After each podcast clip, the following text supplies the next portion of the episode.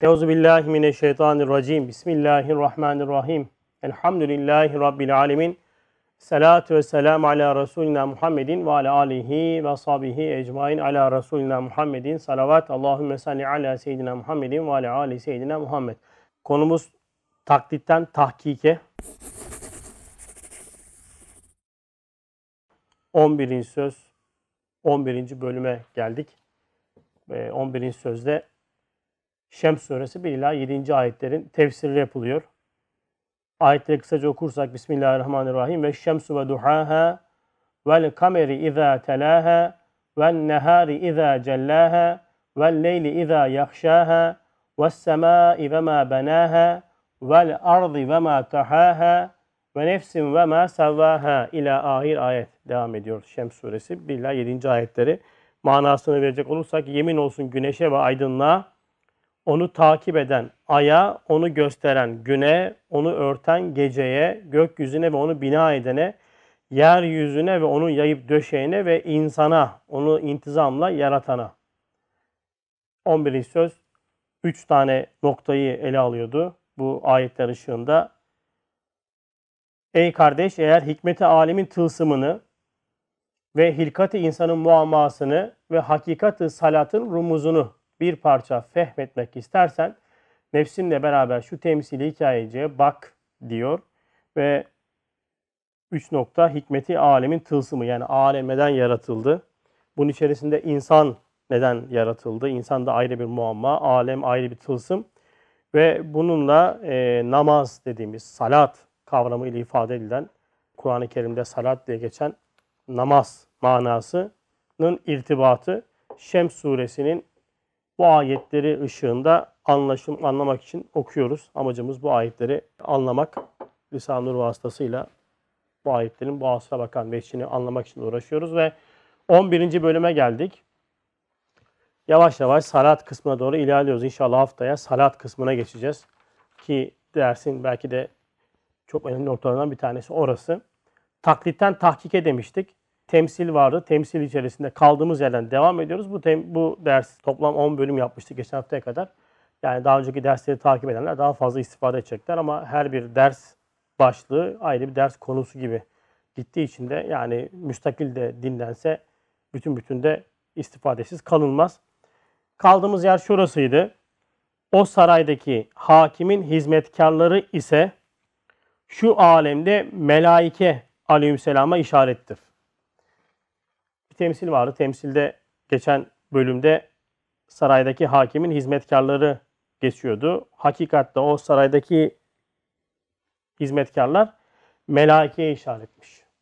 Şimdi melaike konusu çok düşünülüp ciddi şekilde anlamlanması gereken bir konu. Yani benim alemde çok ciddi şekilde yer teşkil eden ve merak ettiğim bir konu.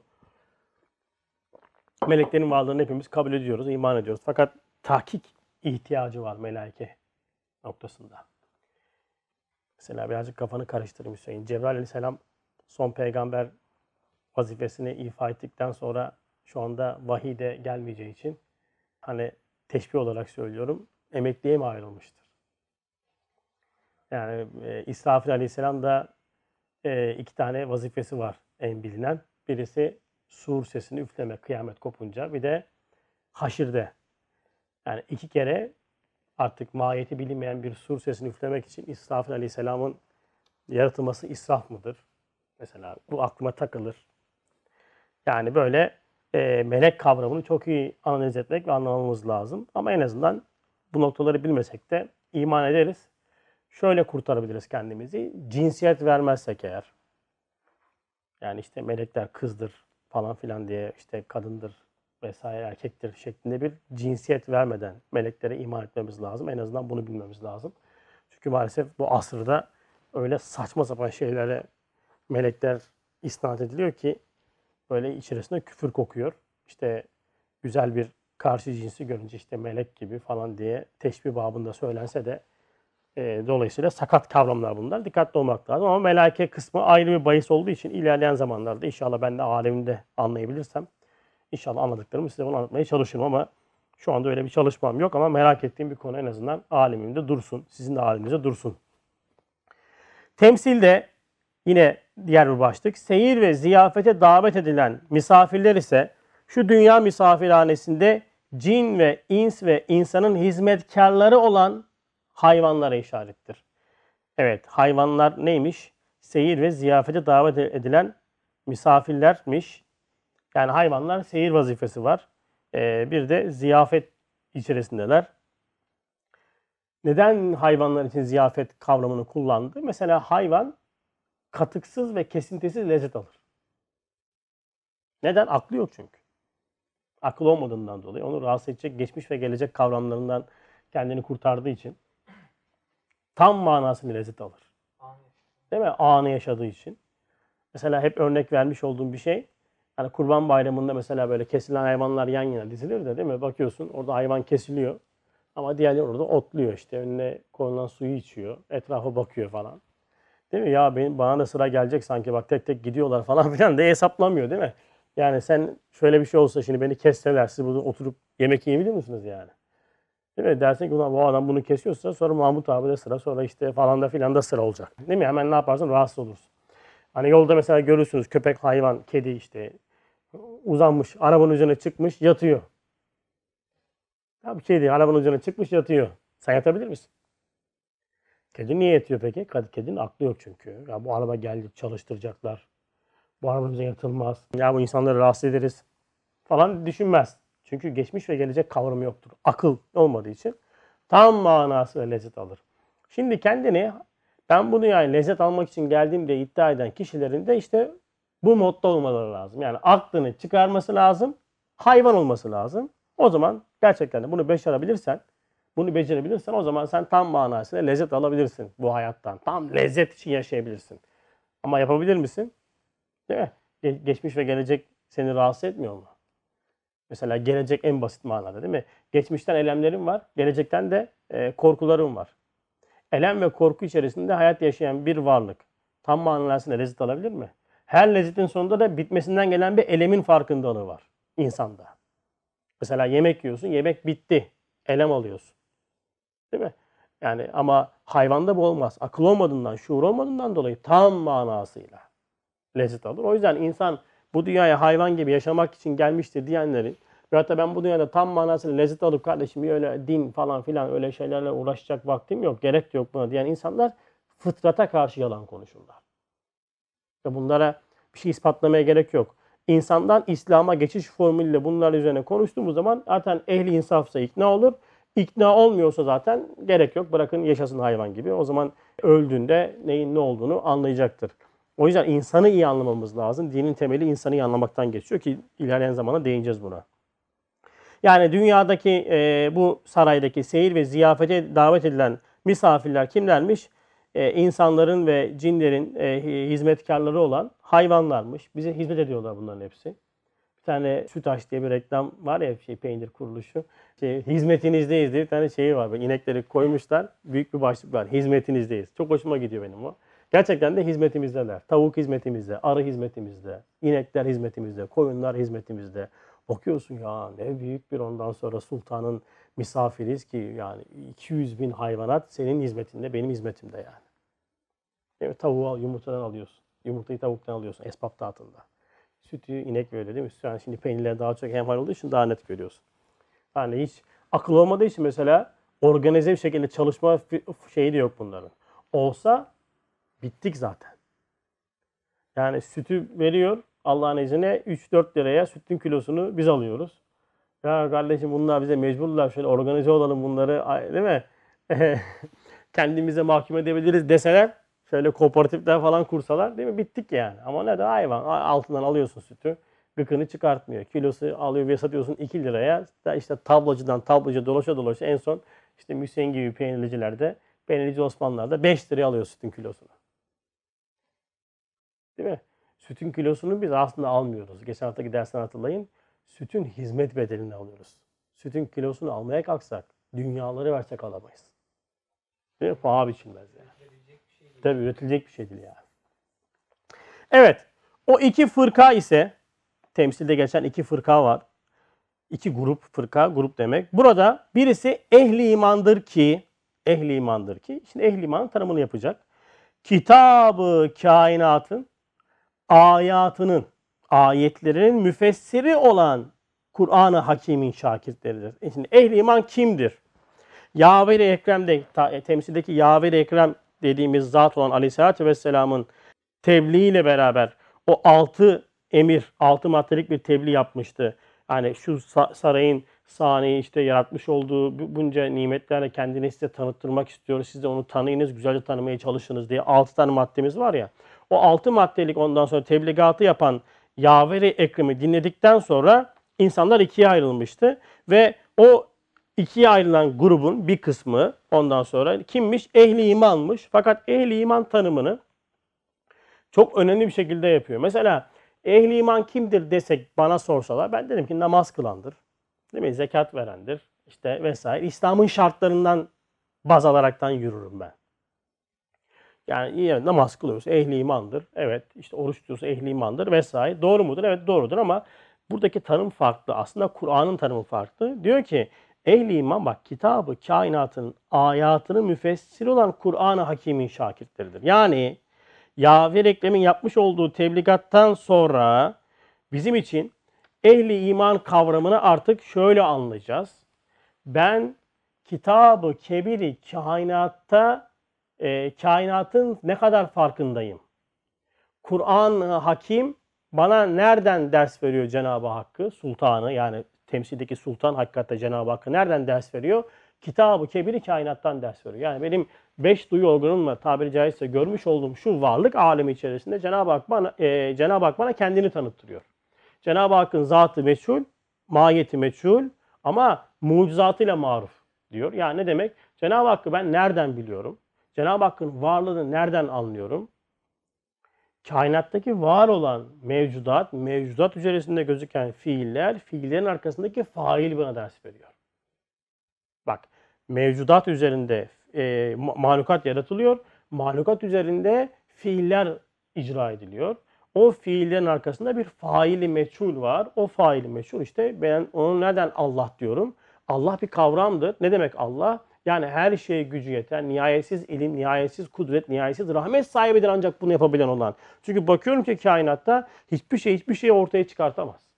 Hiçbir şey hiçbir şey ortaya çıkartamaz. Dolayısıyla ben Allah sonucuna kainattaki la ilahe basamaklarıyla çıkıyorum. La ilahe basamaklarını atlayaraktan Allah diyen kişi ezber söylemiş olur. Nereden ulaştın bu sonuca? Bilmiyorsun.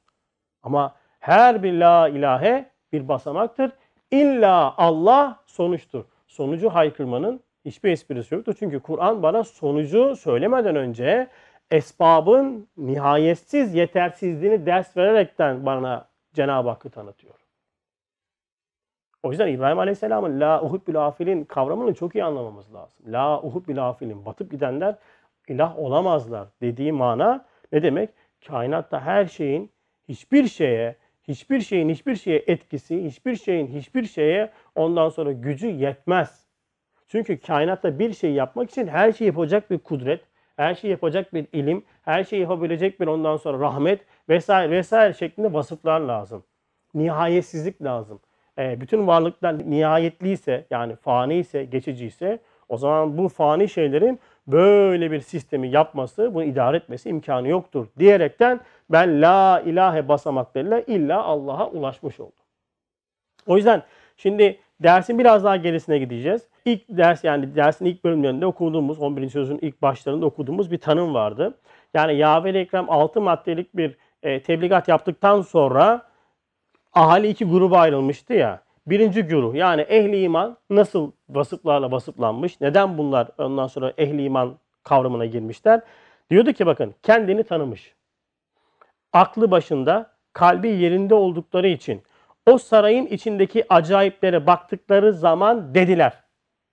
Neye bakarak dediler? Sarayın içerisindeki acayiplere bakarak dediler. Bakın sarayın içindeki acayiplere bakarak dediler. Bunda büyük bir iş var. Tamam mı? Hem anladılar ki beyhude değil, adi bir oyuncak değil. Onun için merak ettiler. Acaba tılsımı nedir? İçinde ne var deyip düşünürken birden o muarrif üstadın beyan ettiği, ettiği nutku işittiler. Şimdi bakın bu bir silsile. Yani ben vahye nasıl muhatap olurum? Yani Kur'an'a nasıl muhatap olurum dediğimde bu silsileyi takip ederekten ben Kur'an'a muhatap olmam lazım. Yani vahye muhatap olanların özellikle nelerdir? Bir, kendini tanımış olması lazım. Rabbi bilmenin yolu insanın kendini bilmesinden geçer. Dine ulaşmanın yolu insaniyetin doğru tanımlamasından geçer. Önce kendini tanıyacaksın. Bir. İki, aklın başında olacak. Aklını kullanacaksın. Aklı kullanmadan Müslüman olunmaz. Ehli iman olunmaz. Aklını başkalarının cebine koymayacaksın. Bak çok önemli nokta bu. Ben senin yerine düşünemem. Sen de benim yerime düşünemezsin. Bediüzzaman benim yerime düşünemez. Bana düşünme metodunu öğretir. Ben onun öğretmiş olduğu düşünme metoduyla kendimi düşün, kendim düşünerekten sonuca varırım. Anladınız mı? Hasan abin sana kendi dünyasında canlı tutmuş olduğu, uygulamış olduğu bir düşünme metodunu verirsen eline Hüseyin, sen Hasan abinin papağanlığını yapmazsın. Sen o düşünce kalıbını kendi fıtratına uygunsa alırsın, kendi tatbikat sahanında değerlendirirsin. İnsaniyetini işleterekten tamam mı? Bu eserlere, bu kitaplara muhatap olursun. İnsaniyeti kullanmadan olmaz. Aklın başında olacak. O yüzden böyle şeylere sakın takılmayın. Aman ha ya işte kardeşim üstad düşünmüş de yazmış. Aman ha sen üzerine hiçbir yorum yapma. Hiçbir kafa yorma. Ya kardeşim vahiy, vahiy diyor ki bana bak Kur'an diyor ki bana düşünmez misiniz? Akletmez misiniz? Ben vahiye muhatap olurken bu şartı bana koyuyor. E ben vahyin yani Kur'an'ın yüzer ayetinden süzülmüş bir esere muhatap olurken Mahmut abi bana diyecek ki yok öyle çok düşünmene gerek yok. Oku geç. Şimdi bunu nereye neresine sığdıracağız? Nereye sığdıracağız bu yaklaşımı biz? Yani nasıl düşünmeyeyim ben? Nasıl düşünmeden okuyayım? Üstad yazmışsa en doğrusunu yazmıştı kardeşim. Üstadın imanı o. Benim değil ki. Üstad kendi dünyasında anladığı manaları yazmış. Bana bir yol açmış. Diyor ki işlet insaniyetini terakki et. Ama sen bunu yapmıyorsun. Sonra da bunun adına sadakat koyuyorsun. Ben orada darlanıyorum işte. Bak böyle okuyabilirsin. Böyle istifade de edebilirsin. Mahmut abi böyle de okuyabilir. Allah razı olsun. Ben gerçekten saygı duyuyorum. Çok güzel. Maşallah. Ama bunu umumileştirme.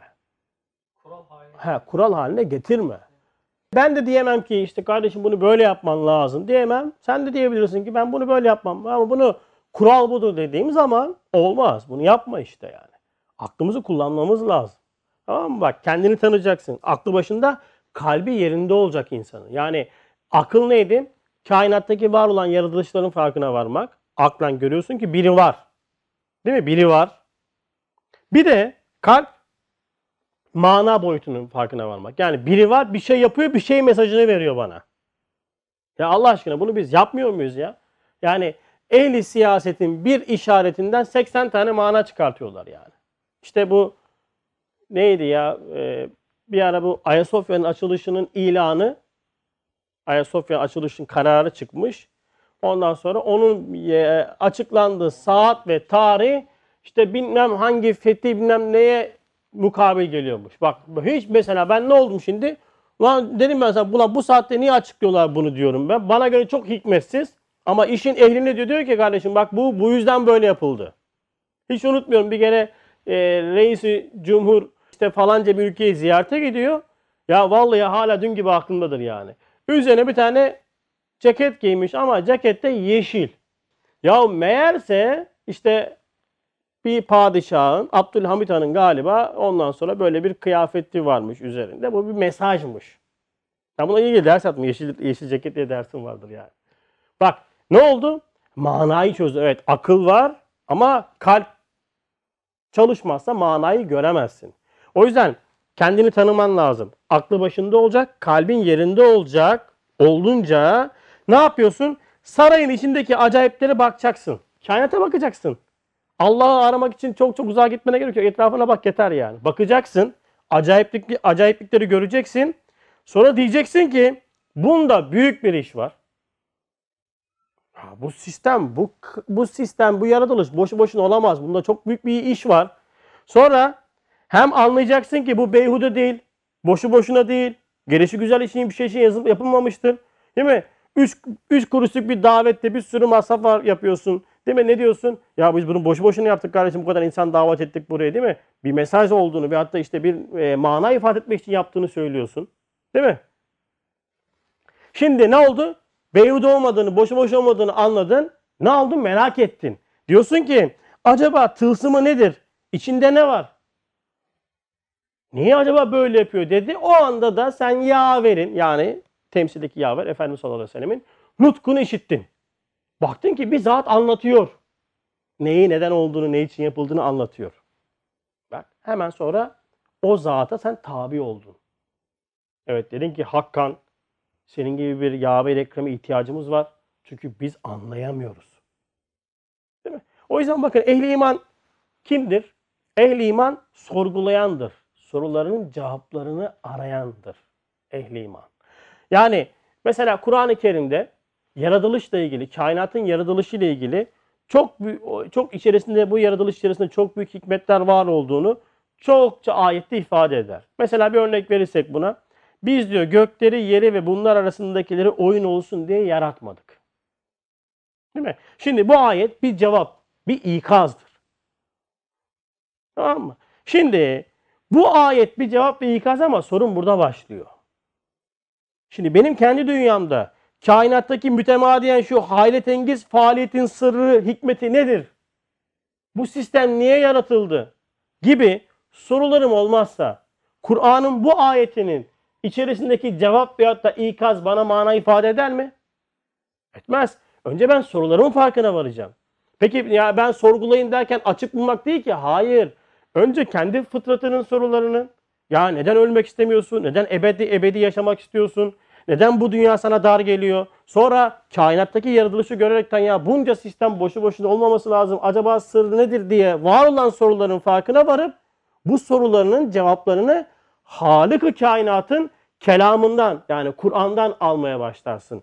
Soruların farkına varırsan cevap senin için mana ifade etmeye başlar. Soruların farkında değilsin. Sen sana cevap veriyorum. Mana ifade eder mi? 4. Ne demek 4? 2 2 daha 4 dersem he dersin. Değil mi? Ankara'ya buradan kaç kilometre? İşte atıyorum 400 kilometre. İstanbul'dan Ankara 400 kilometre. Bak sana mana ifade etti. 400 kilometre desem ne diyeceksin? Ne 400 kilometre abi? Ankara. Ama gene yetmedi. Ne diyeceksin? Nereden? Bak sorularımızın farkına varmamız lazım. O yüzden soruların farkına varmayan kişi için cevapların bir önemi yoktur. Cevap da olmaz o zaten. O yüzden sorgulama, aklımızı kullanma, fıtratımızın sorularını, kainattaki var olan yaratılış içerisindeki gizli soruların farkına varmamız lazım ki vahye muhatap olabilelim. Öteki türlü mukalit oluruz, taklit ehli oluruz yani. Evet, Dolayısıyla Kur'an şakidi olmak için esas olan nedir? Kur'an ezberlemek, ilahiyat bitirmek, Arapça bilmek değildir. Evet bunlar güzeldir, basamaktır, giriş kapısıdır ama Arapça bilip Rabça bilmeyen, kainattaki Rabbin tasarrufatının farkında olmayan, bu kitabı da, Kur'an'ı da e, tarihsel olaylar içerisinde olayları anlatan kişinin Kur'an şakirde olma imkanı yoktur. Adam anlatıyor. Geçmiş asırda yaşanan hadiseleri ders veren bir kitap şeklinde anlatıyor bana Kur'an-ı Kerim'i. Olmadı sen Kur'an şakirde olamazsın. Din anlatıyor. Anlatmış olduğu din tamamen menkıbe özüne bina edilmiş. Hikayeye bina etmiş. Rivayete bina etmiş. Hane içerisinde hakikat nerede yani bana bakan tarafı nedir? Bunları yapmadıktan sonra Kur'an şakirdi olamaz. Bunlar maalesef e, bir hakikat. O yüzden Kur'an şakirde olmanın yolu Yaver Ekrem'in aleyhissalatü vesselamın altı maddelik talimatı içerisindeki e, rububiyet levhalarına karşı ubudiyet halini takılmakta olur. Yani Cenab-ı Hak rububiyetiyle bazı şeyler yapıyor, bazı manaları ifade ediyor. Sen de ubudiyetinde bunların farkına varıyorsun ve bunlara karşı mukabelede bulunuyorsun. O zaman işte sen Yaver Ekrem'in şakirde olmuş olursun. Kur'an şakirde olmuş olursun. Evet diğer güruh ise ehli küfür ve tuğyandır ki ehli küfür. Ehli küfür deyince ne anlayacağız? Bir itikadı küfür vardır. Yani Efendimiz Aleyhisselatü Vesselam'ın getirmiş olduğu şeriatla altı iman esasından birini inkar eden kişi kafir olur. Bunu zikretmesi lazım. Tamam mı? Ee, mesela ya ben melekte inanmıyorum diyen bir adam işte ben diğer 5 tane esasa inanıyorum da melekler be kafama basmıyor falan olsa gördük falan diye yaklaşıyorsun bir adam. Mesela bu adam kafir olur. Bir tane iman hakikatini reddetmesi lazım. Bir de ehli küfür vardır ki ehli küfür çoğu zaman içerisinde bizim de maalesef olduğumuz bir şey. Hakikatin üzerini örten yani insaniyetini beşeriyet ile örten kişi de ehli küfürdür. Küfürün bir manası hakikatin üzerine örtmektir. İtikadı kafirlik olmaz bu ama bakın. Yani itikadı kafirlik olmaz. Yani Hristiyan, Yahudi, ateist, deist olmazsın da hakikatin üzerine örtün yani insaniyetini beşeriyetini örtün. Beşeriyetin esas olduğu yedin, içtin, işte anlatacak zaten hayvan gibi uykuya daldın. Tek gayen hayatı dünyevi oldu. Sen ehli küfür olursun. Hakikatin üzerine örttün yani. Diğer görü ise ehli küfür ve tuğyandır ki nedir bunların vasıfları? Nefis ve şeytana tabi olup yalnız hayatı dünyeviyi tanıyan hayvan gibi belki daha aşağı sağır, dilsiz, dalin güruhudur. Dalin, ehli dalalet. Kimler? Onlar. İşte el, Yahudiler, Hristiyanlar, ateistler, deistler. Onlar. Biz yok canım. Biz hiçbir zaman dalalet grubu olmayız. Yani elhamdülillah bir girmişiz bir hak yola. Daha da dönmeyiz diye zannediyoruz.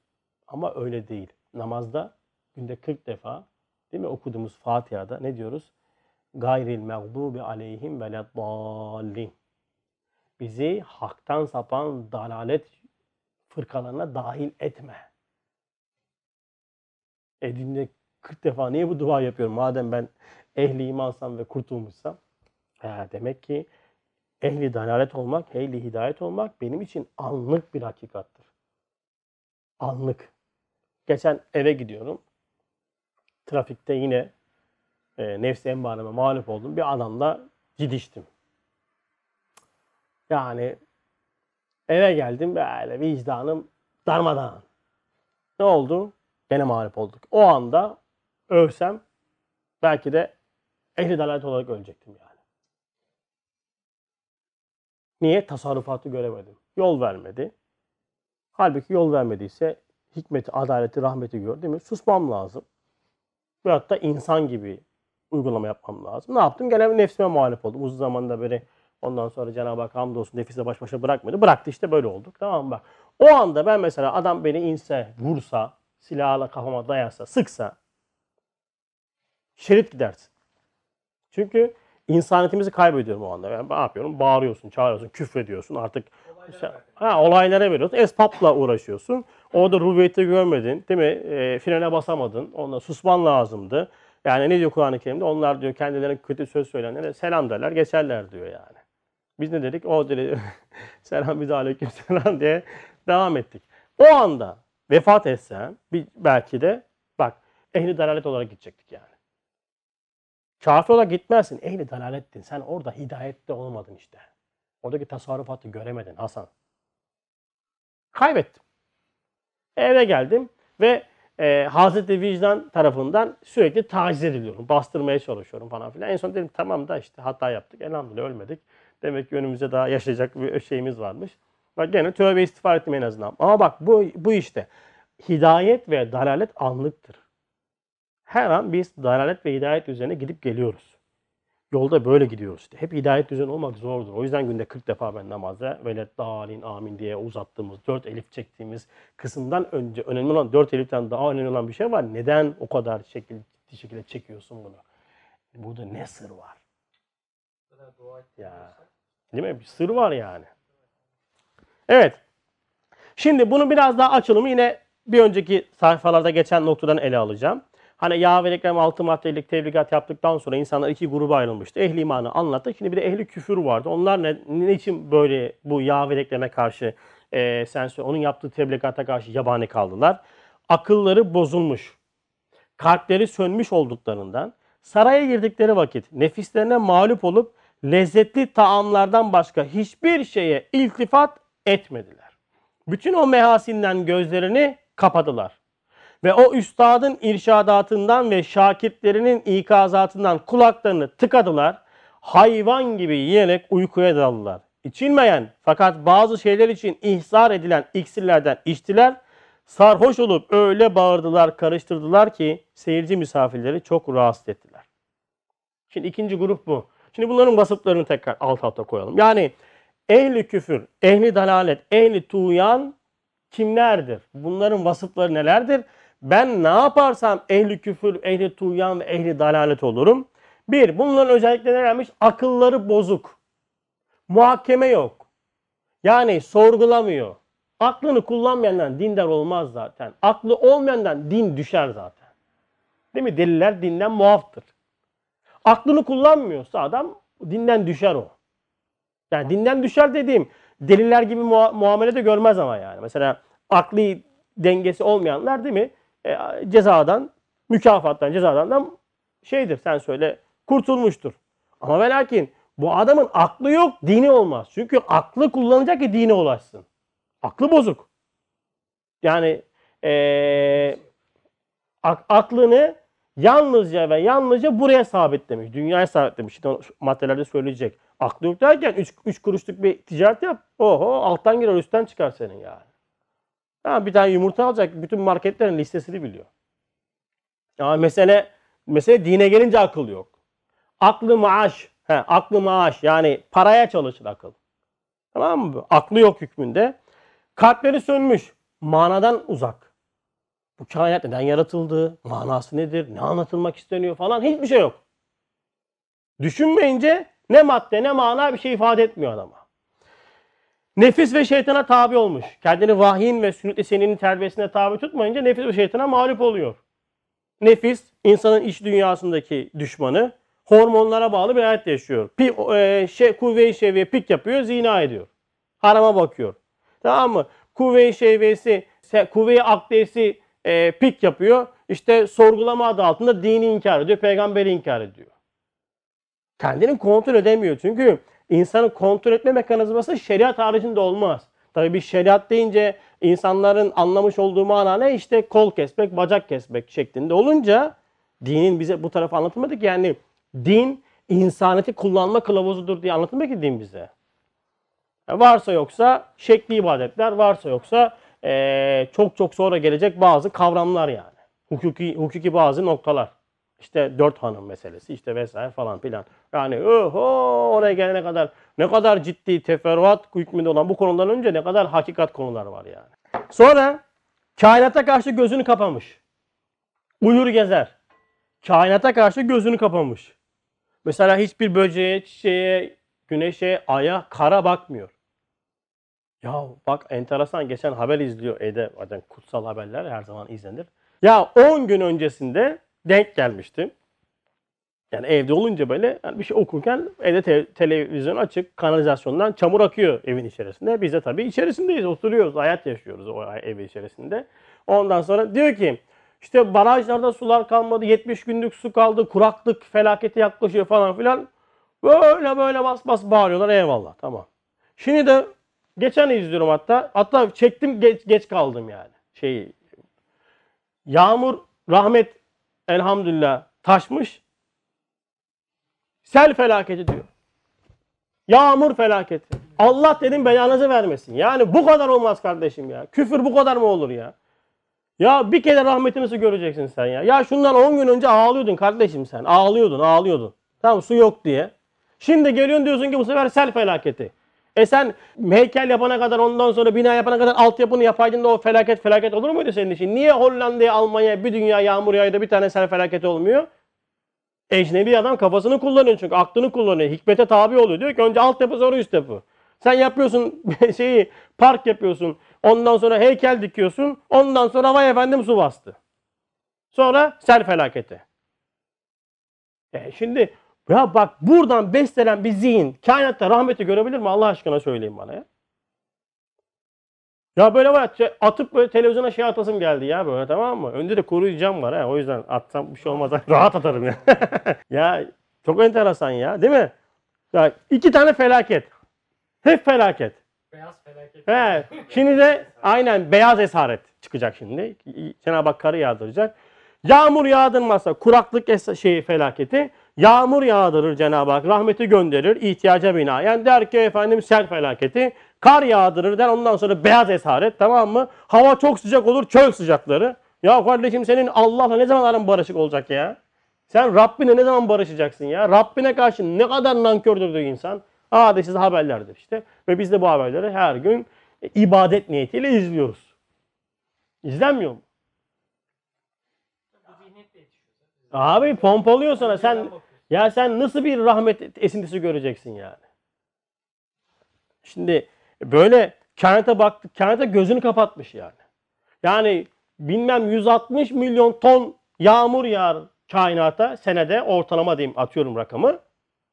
Tamam bunun içerisinde cüzi bir bölüm senin kendi insaniyetini kullanmayaraktan şehir planlamasını yanlış yaptığından dolayı senin yağmurla mübaşeretin senin adına şer oldu ve sen bunu şer olarak felaket diye pazarlıyorsun millete. Ben sana dedim ki o zaman senin oraya düşen yağmur şeyi kaç? Atıyorum 10 milyon ton mu? E kardeşim peki 590 milyon ton rahmeti nereye koyacağız?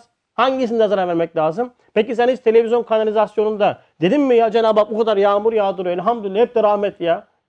Bunu anlatmadın. Anlatamazsın çünkü. Anlamıyorsun ki. Ya işte kardeşim kainata gözünü kapatmak budur işte. Kainata gözünü kapatmak budur. Rahmeti göremiyorsun. Allah'ın rahmet eserlerine bak diyor. Ne rahmeti görecek ya? Bütün gün televizyonda haber izleyen adam hangi rahmeti görecek ya? Ne rahmeti ya?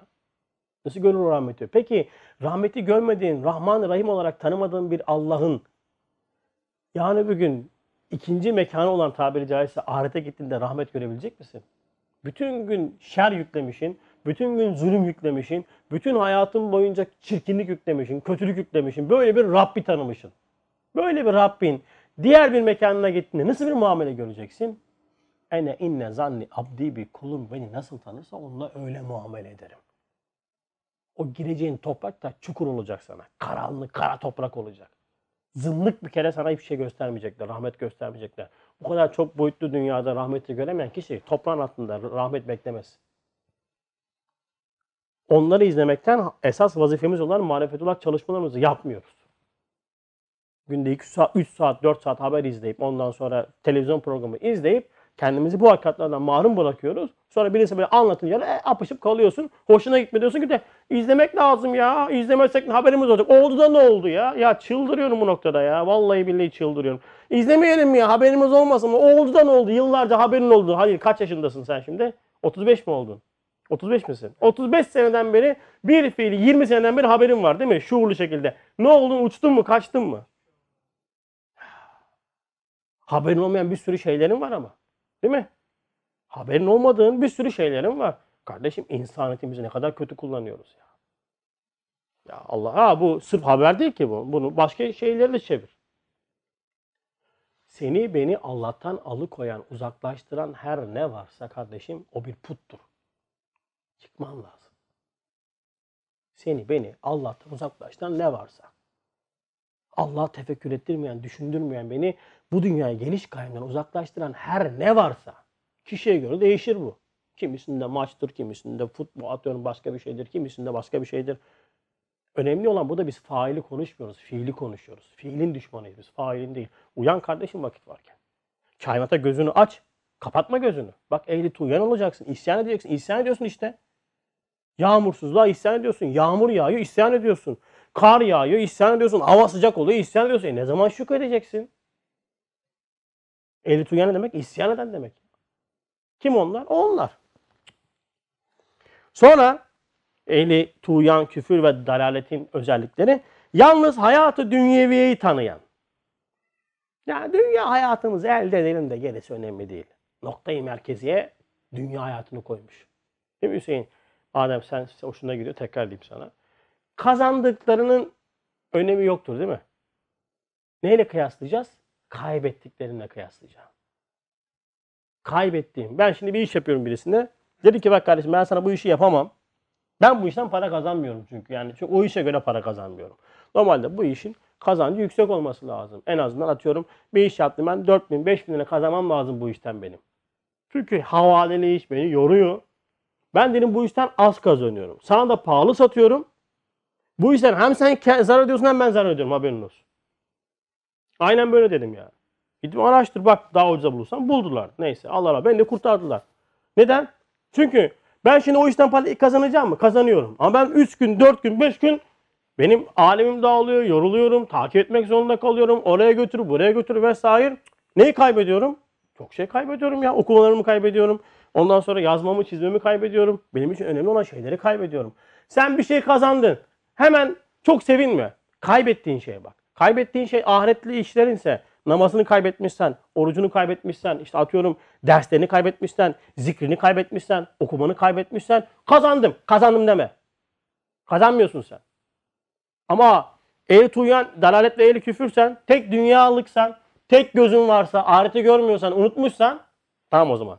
Aa, kazandın. Mutlu ol. Araban da olsun, evin de olsun, yazlığın, kışlığın var öyle adamlar. Duyuyorum işte dershaneye gelmiş, bilmem ne yapmıyor. Bir yerlere gitmiş, kazanmış. O uçuyor, paçıyor. O Allah ne kadar isterse gözün verir Allah senin. Karnına yani öyle bir hazine vermiş ki sırf anahtarlığını 40 deve taşımış ya. Ya ahiret gerçek hayat ahiret hayatıdır diyor. Keşke bilselerdi. Ayet-i kerime. Keşke bilselerdi. O yüzden Allah ahirette kaybettirmesin. Dünyada kazanmış önemli değil. Ahireti kaybettikten sonra kazandığının önemi yoktur. Esas olan hayat nedir? Ahiret hayatıdır. Ve bu asrın özelliği nedir? Bu asır diyor, değil mi? يَسْتَحِبُّنَ الْحَيَاتَ dünya alel ahire. Onlar kim? Onlar. Yavurlar, Yahudiler değil. Onlar, sen, ben. Ahiret hayatını bildikleri halde dünya hayatını bilerek, severek ahiret, ahiret hayatına tercih ederler diyor. Kırılacak cam parçalarını baki elmaslara bilerek ve severek tercih ederler. Bu asrın diyor neyi olmuş? Hastalığı olmuş. Tercihini buna göre yap. Her an tercih yapıyoruz. Her an tercih yapıyoruz. Tercihlerimizi buna göre yapacağız. Yani ehli dalalet, küfür dal olmak istemiyorsak yalnız hayatı dünyayı düşünmeyeceğiz. Evet diğer bir vasıf bunlar sağırdırlar. Sağır. Şimdi öyle bir sağır ki üç tane sesi duymuyor.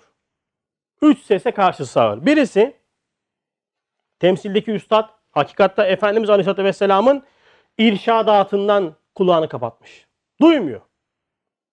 İki, onun şakirtlerinden işte bütün ehlullah Efendimiz Aleyhisselatü Vesselam'ın nübüvvetiyle beraber bize bu dünyanın yaratılış hikmetini, dünyaya geliş gayemizi anlatan şakirtlerdir. İşte bizim şu anda muhatap olduğumuz şakirin bir tanesi kimdir? Bediüzzaman Said Nursi Hazretleri ve onun neşretmiş olduğu Risale-i Rakatlarıdır.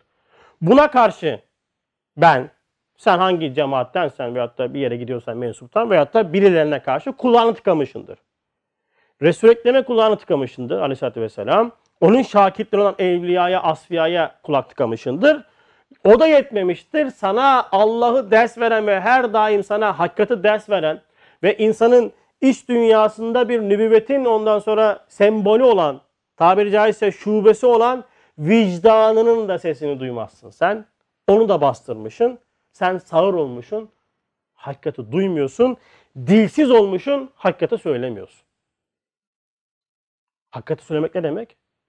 Hakkan. Doğru söylüyorsun ya eyyühel üstad. Efendimiz Aleyhisselam. Bu dünya başıboş değil ve bu dünyadaki her şey bir gaye için yaratılmış ve ben bu dünyada vazifeder bir yolcuyum diyemiyorsun. Dilsizsin.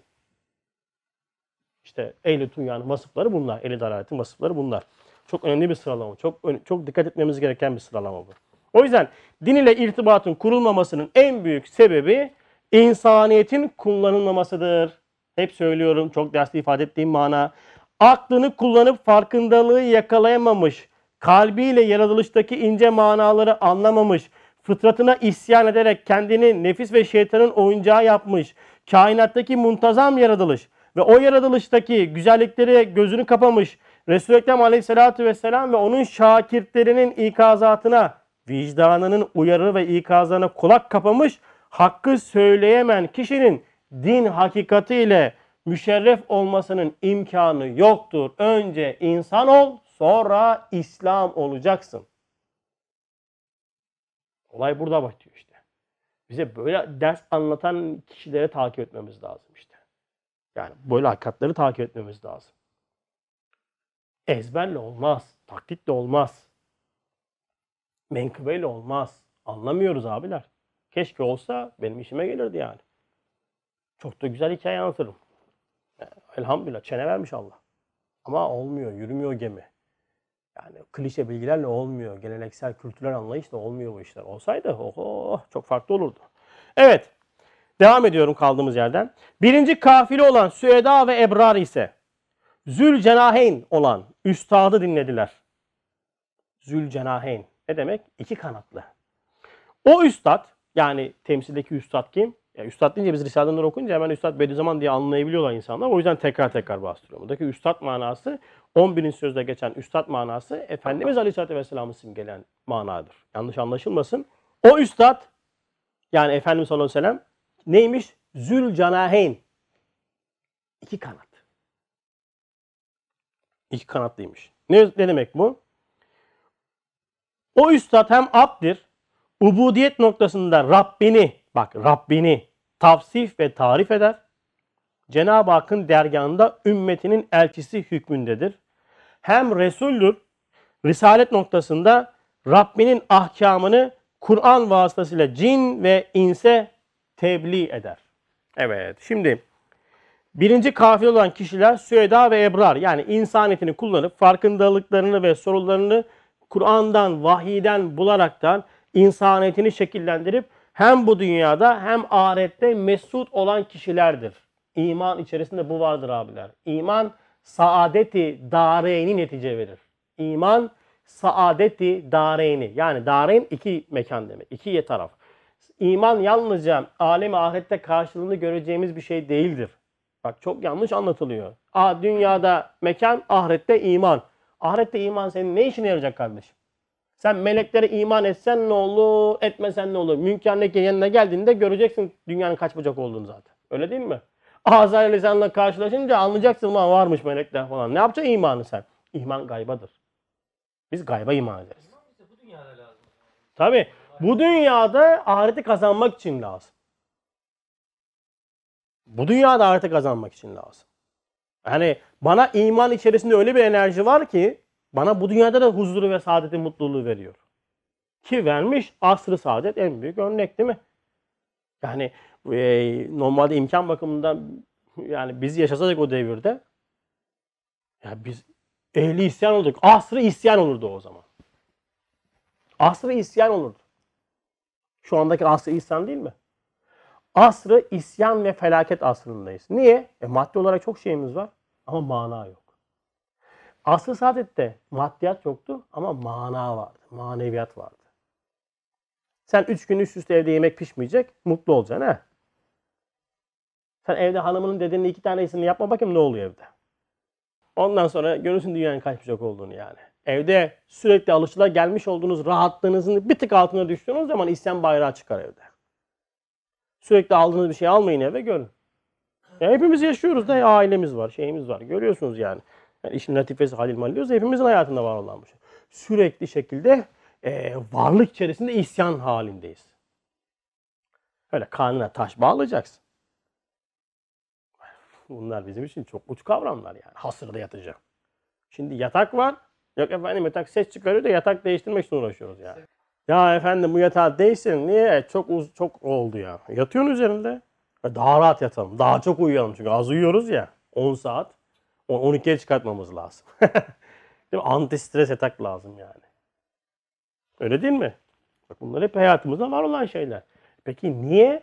Peki mutluluk vermiyor bu bize bu şey, bu hayat? Çünkü mana yok, iman yok. O yüzden iman. Ben işte bu dünyada mutlu olmadım, ahirette mutlu olurum ben. Oh, geç onu bir kere sen. Laf onlar. Seni yerli yelpazeyle böyle üflüyorlar sana da seni senin etmek için. O yüzden e, din diyor adam, tamam mı? Fakir fukaranın işidir diyor.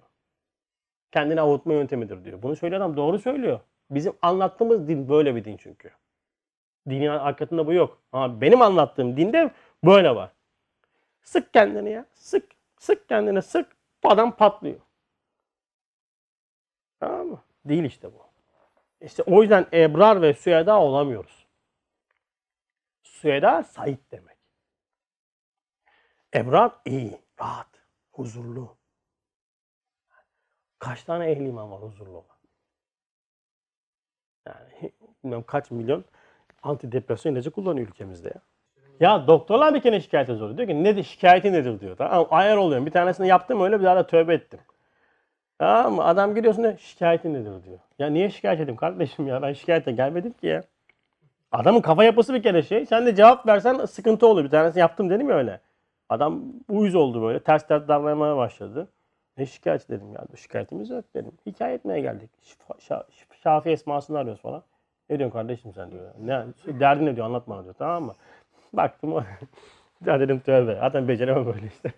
Evet yani şikayet üzerine bina edilmiş bir yaşantımız var maalesef. Şimdi metinde yani okuduğumuz yerde bir noktayı kullandı. Dedi ki e, üstad yani Efendimiz sallallahu aleyhi ve sellem zülcenahendir. Yani iki kanatlıdır. Ve biz kelime-i şehadette bunu zikrediyoruz farkında olmadan. Bazen atlanılıyor. Ondan sonra nedir işte? Eşhedü enne Muhammeden abduhu ve resuluhu. Bu bazen Muhammeden Resulü diyerekten at kısmı atlanıyor. Şimdi ne olacak? Ya bir şey olmaz onu kast olarak yapmadıktan sonra. Ama ve lakin Efendimizin aleyhissalatü vesselam abdiyeti bizim için çok önemli. Yani emin olun ki Risaletten önce gelir. O yüzden de Resulü ve Abduhu denmez. Abduhu ve Resulü denir. Değil mi? Kelime-i şehadette kullandığımız dikkat edin. Yani abdiyet Risaletten daha önemlidir. Çünkü abdiyet yoluyla risalet vazifesini elde etmiştir. O yüzden Efendimiz sallallahu aleyhi ve sellem zülcanahendir. Yani iki kanatlıdır. Risale, abdiyeti risaleti netice vermiştir. Yani tabiri caizse risalete yakışır bir hayat yaşamıştır Efendimiz sallallahu aleyhi ve sellem. Yani o yani bir insan düşünün siz abd yani en basit manada kul diye ifade edilir ama çok dar bir kavramdır kul kavramı. Yani kul yetmez kul manası abdiyeti karşılamaz. Peki nasıl diyeceğiz? Abd nedir? Abd hem kendisinin hem de kainatın her an yaratıldığının farkında olan kişidir. Ve dolayısıyla böyle bir kişi hayatında hiçbir şeyi tesadüfe, tabiatta, esbaba vermez. Böyle bir insan hiçbir zaman duasız bir anı geçirmez. Çünkü bilir ki şu bardağı kaldıran da Allah'tır, yürüten de Allah'tır, düşündüren, düşündüren de Allah'tır, ayakkabısını giydiren de Allah'tır, düğmesini iliklerken bile bu fiili yaptıran da Allah'tır. O yüzden Efendimiz sallallahu aleyhi ve sellem hep dua eder. Sürekli dua vardır Efendimizin dilinde.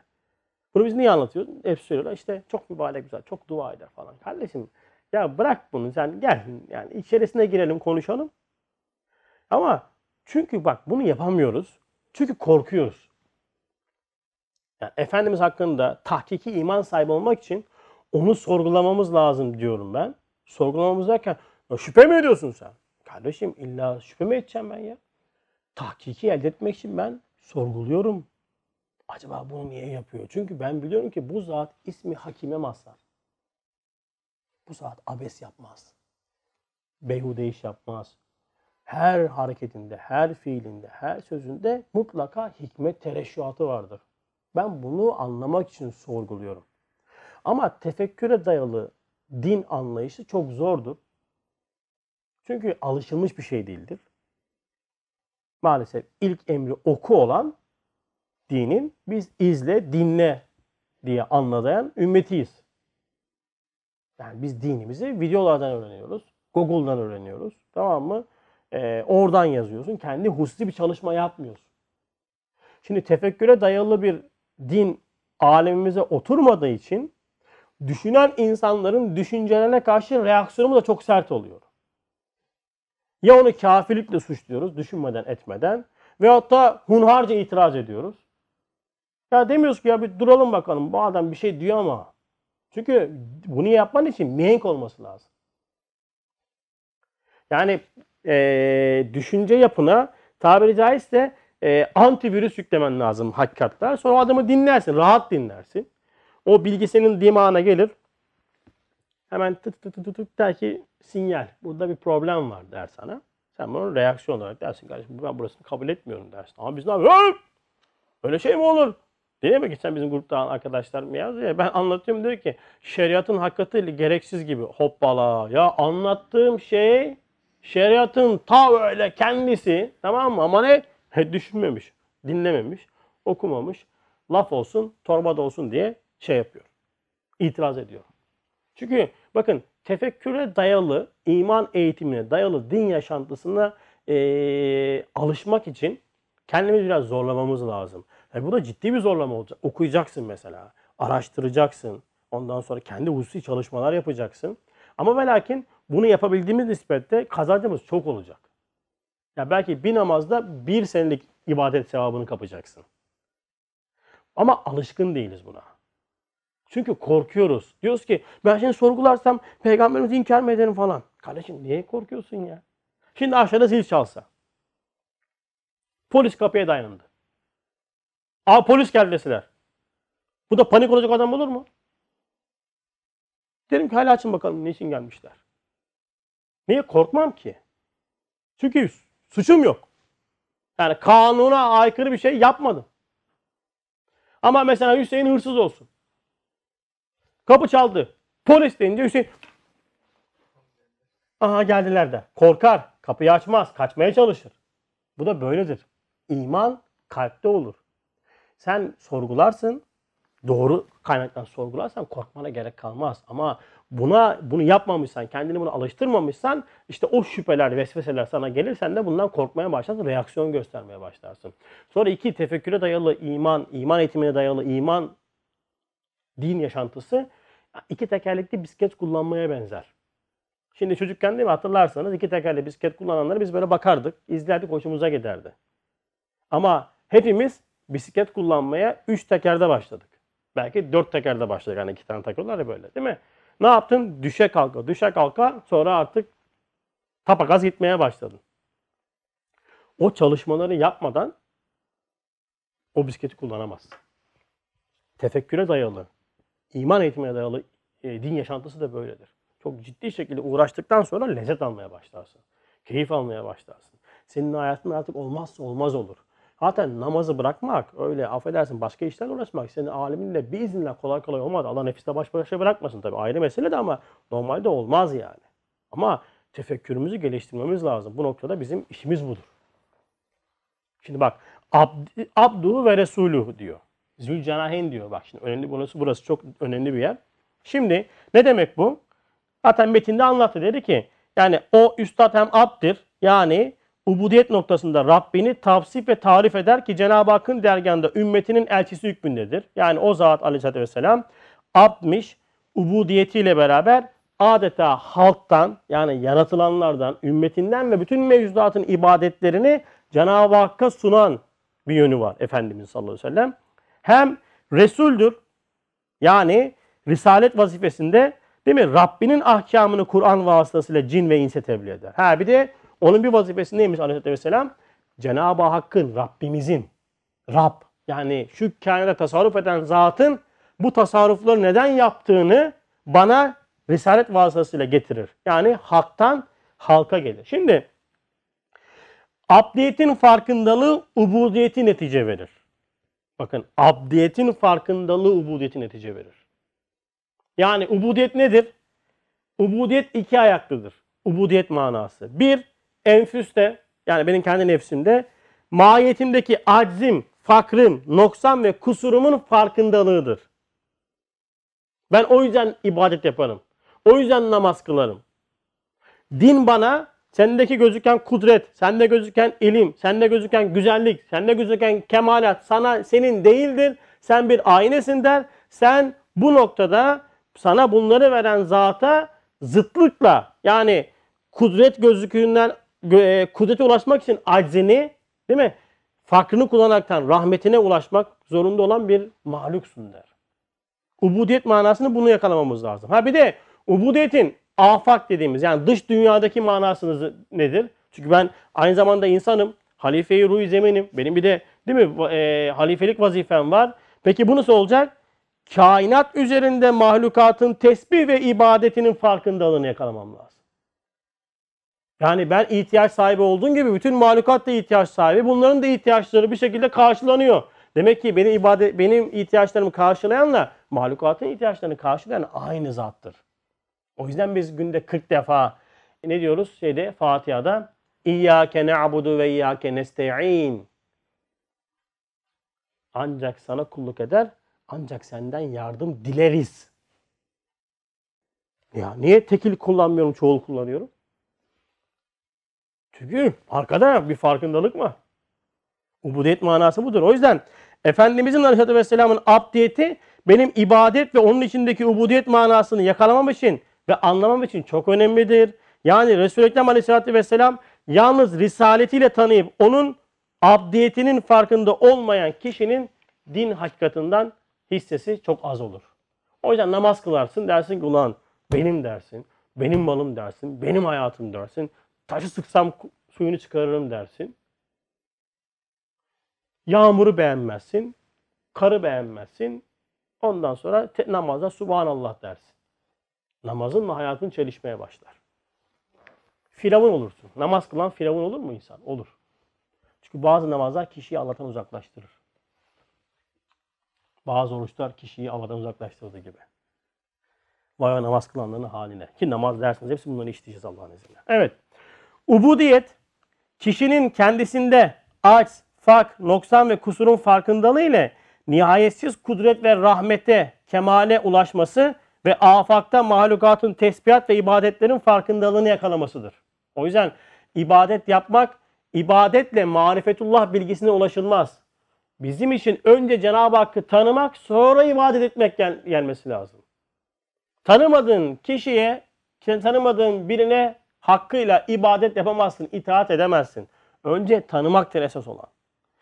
Ubudiyet, mabudu tanıyıp, bak ibadet edilen zatı tanıyıp, ibadete liyakatının anlayıp, onun o ibadete la- layık olduğunu anlayıp, ihtiyaçlar ile hakikati şuurlu bir şekilde ifade etmek, göstermektir. Şimdi mahlukat ihtiyaç sahibi, atıyorum hayvanat ihtiyaç sahibi fakat bunları Cenab-ı Hakk'a şuurlu şekilde ifade edemiyorlar. Çünkü onda da akıl yok. Ama insan öyle değil. İnsan ihtiyacının farkında ve bu ihtiyacını Cenab-ı Hakk'a şuurlu şekilde ifade etmek zorundadır. Ubudet manası budur. Yani ben niye İyyâke nâbudu ve İyyâke nestaîn diyorum? Niye Elhamdülillah Rabbil Alemin diyorum? Ya Erhamur Ra- işte eee Rabbil Alemin Er-Rahman Rahim diyorum. Nereden çıktı Er-Rahman Rahim? Nereden anladın sen Rahman Rahim olduğunu? Bu bir sonuçtur.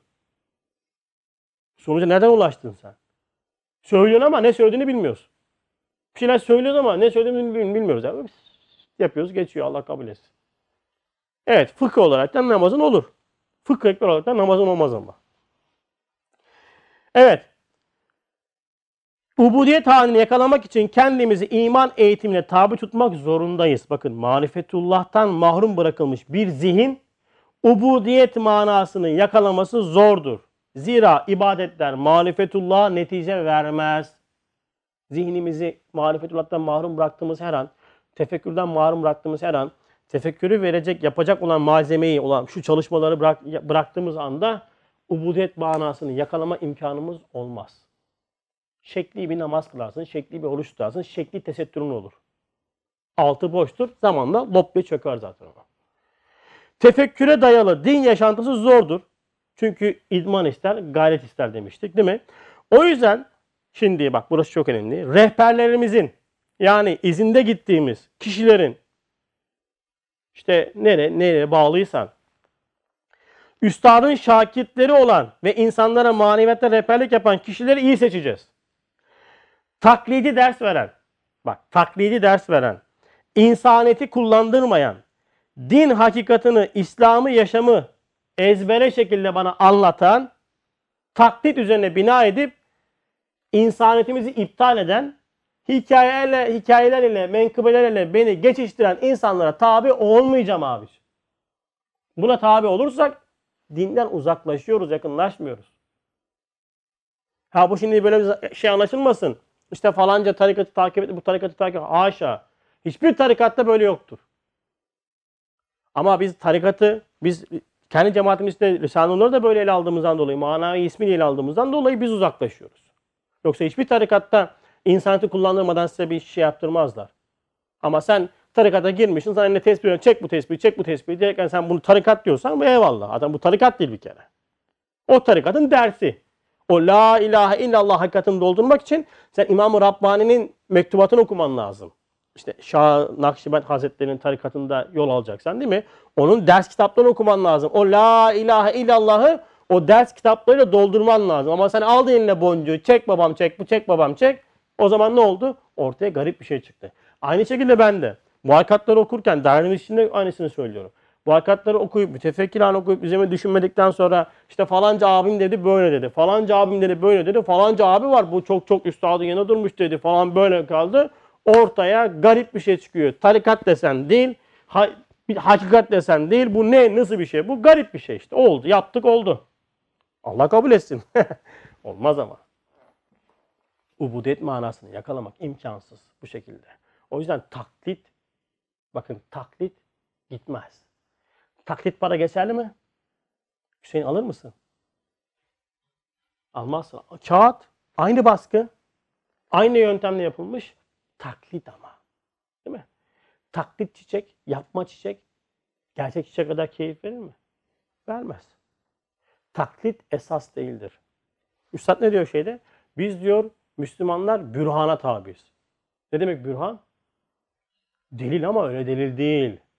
İnsaniyeti tatmin edici ve bütün kainatta gözüken şekliyle bürhan. Delil. Biz delile tabiiz. Kaç tane delile tabi olan var? İki sor soru hemen tıkanıp kalırsın. Kalırız yani. Ne delili yani? Kültürel yaşantı din olmuş. Taklit maalesef tahkikin önüne geçmiş.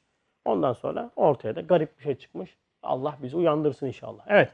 Haftaya inşallah namaz kısmına geçiyoruz elhamdülillah. Ee, şurada kaldık. Yani şu bahtiyar cemaat yani o Yahve Ekrem'e tabi olan cemaat o Resulü dinleyip Kur'an'a kulak verdiler ve kendilerine envai ibadatın fiil listesi olan namaz ile dedi. Ve namaza giriyoruz Allah'ın izniyle. Namaz değil aslında. Gireceğimiz yer salat. İnşallah haftaya. Velhamdülillahi Rabbil Alemin. El Fatiha.